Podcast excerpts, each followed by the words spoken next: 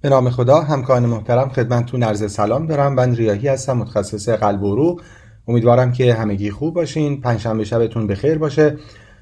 همونجور که مطلع هستین از فردا یعنی بیست و شش آگوست چهار شهریور به مدت پنج روز کنگره دو هزار و بیست و دو ای اس سی در بارسلونا شروع خواهد شد. بعد از دو سال تعطیلی که در حقیقت کنگره به صورت حضوری تعطیل بود و فقط یک تجربه دیجیتال بود، از فردا دوباره کنگره به صورت حضوری برگزار خواهد شد و البته این بار هم یک تجربه حضوری خواهد بود و هم بعضی از جلسات به صورت آنلاین هم پخش خواهد شد، یعنی تجربه دیجیتال هم خواهد بود برای اونهایی که نمیتونن به بارسلونا بیان. و البته همه سشن ها بعد به صورت آن دیمند در سایت ای اس سی در دسترس خواهد بود.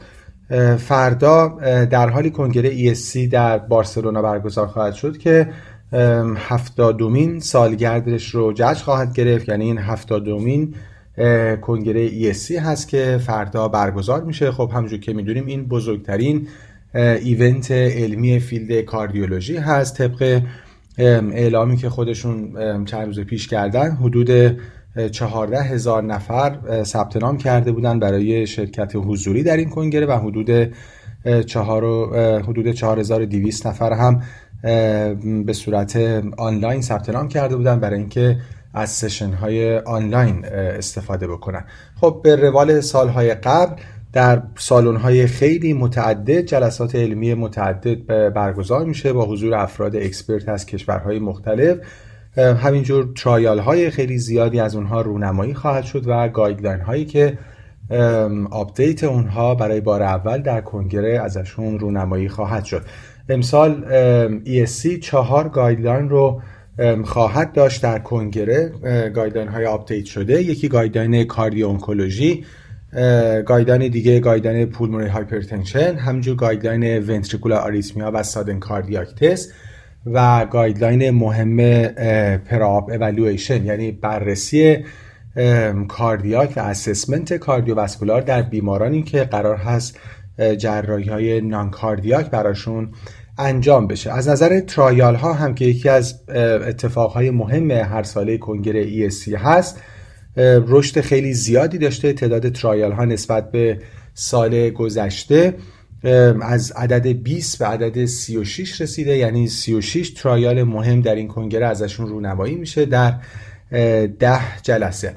از بین ترایال ها من فقط به عنوان و موضوع پنج ترایال مهم اشاره خواهم کرد. به انتخاب دکتر جان مندرولا از نویسنده های مدسکیپ، ضمن اینکه خب ما تلاش خواهیم کرد در روزهای آینده بخشی از این ترایال ها رو وقتی ریلیز شد نتایجش رو خدمتتون تقدیم بکنیم.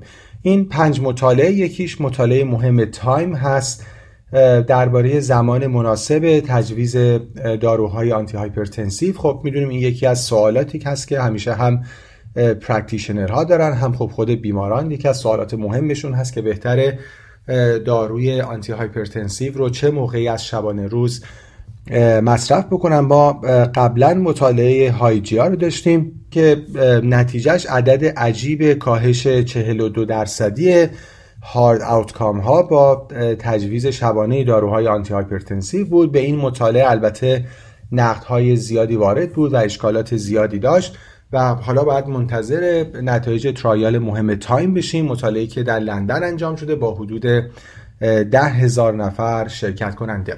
مطالعه مهم دوم به انتخاب دکتر جان مندرولا مطالعه دانکاواس هست درباره اسکرینینگ بیماری های قلبی عروقی، همونی که ما بهش میگیم چکاپ.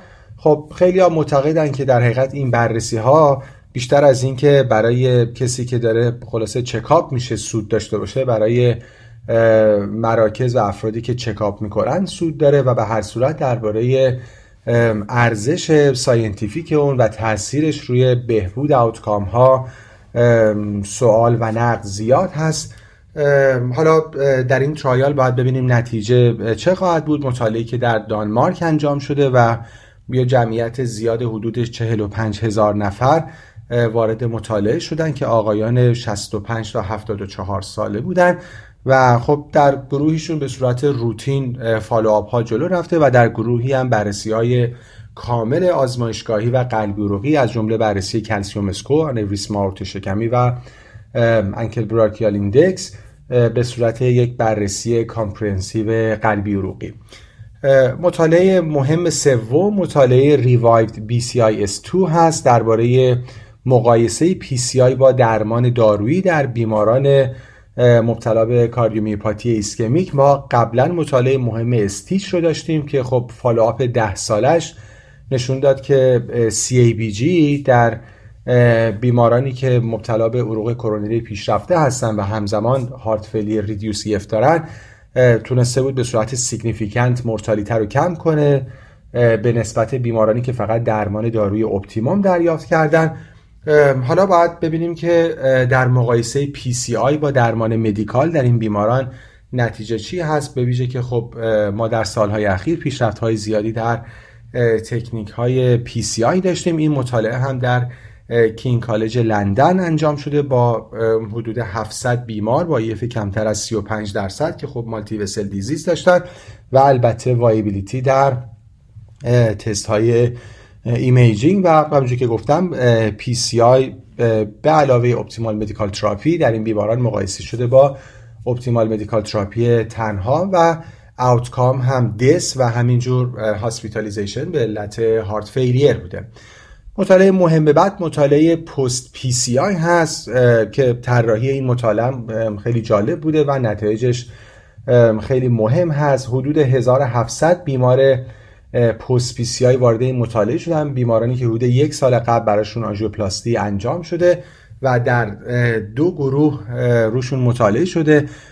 یک گروه به صورت روتین فالوآپ شدن و در گروه دیگه برای همشون یه تست نان اینویسیو انجام شده برای اینکه بررسیش آیا ایسکمی باقی مانده دارن یا نه و بعد بر اساس اون ادامه درمان پیگیری شده و آوتکام هم دس بوده، ام آی بوده و همینجور هاسپیتالیزیشن در یک پیگیری دو ساله. مطالعه مهم آخر به انتخاب آقای دکتر مندرولا مطالعه کاپلا بوده که همونجوری که خودشون گفتن حالا علت انتخاب این مطالعه بحث های تکنیکال و اینترونشن نبوده.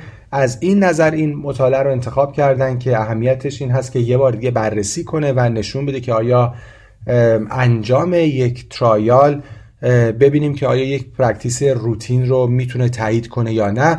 الان در پرسیستنت ای اف تصور و پرکتیس غالب اینه که علاوه بر پی وی آیسولیشن خوبه که پستریور وال آیسولیشن هم انجام بشه. این شانس ریکارنس ای اف رو کم میکنه. حالا این دو تکنیک در ترایال دارن با هم مقایسه میشن، یعنی پی وی آیسولیشن تنها در مقایسه با پی وی آیسولیشن به اضافه پستریور وال آیسولیشن و آوتکام هم خب ای اف ریکارنس هست و همونجوری که خدمتتون گفتم اهمیت کاپلا اینه که اگه نشون بده که در ترایال نشون داده بشه که پستریور وال آیسولیشن سودی نداره، یه بار دیگه به ما یادآوری میکنه که چقدر در پرکتیس به وجود ترایال ها نیاز هست. همکاران محترم همونجوری که خدمتتون عرض کردم ما هم سعی میکنیم در روزهای کنگره در حد امکان بتونیم ترایال هایی رو که ریلیز میشه نتایجش رو خدمتتون تقدیم بکنیم. خیلی متشکرم از توجهتون. امیدوارم که این ارائه ها نهایتاً برای پرکتیستون مفید بوده باشه. خدا نگهدار.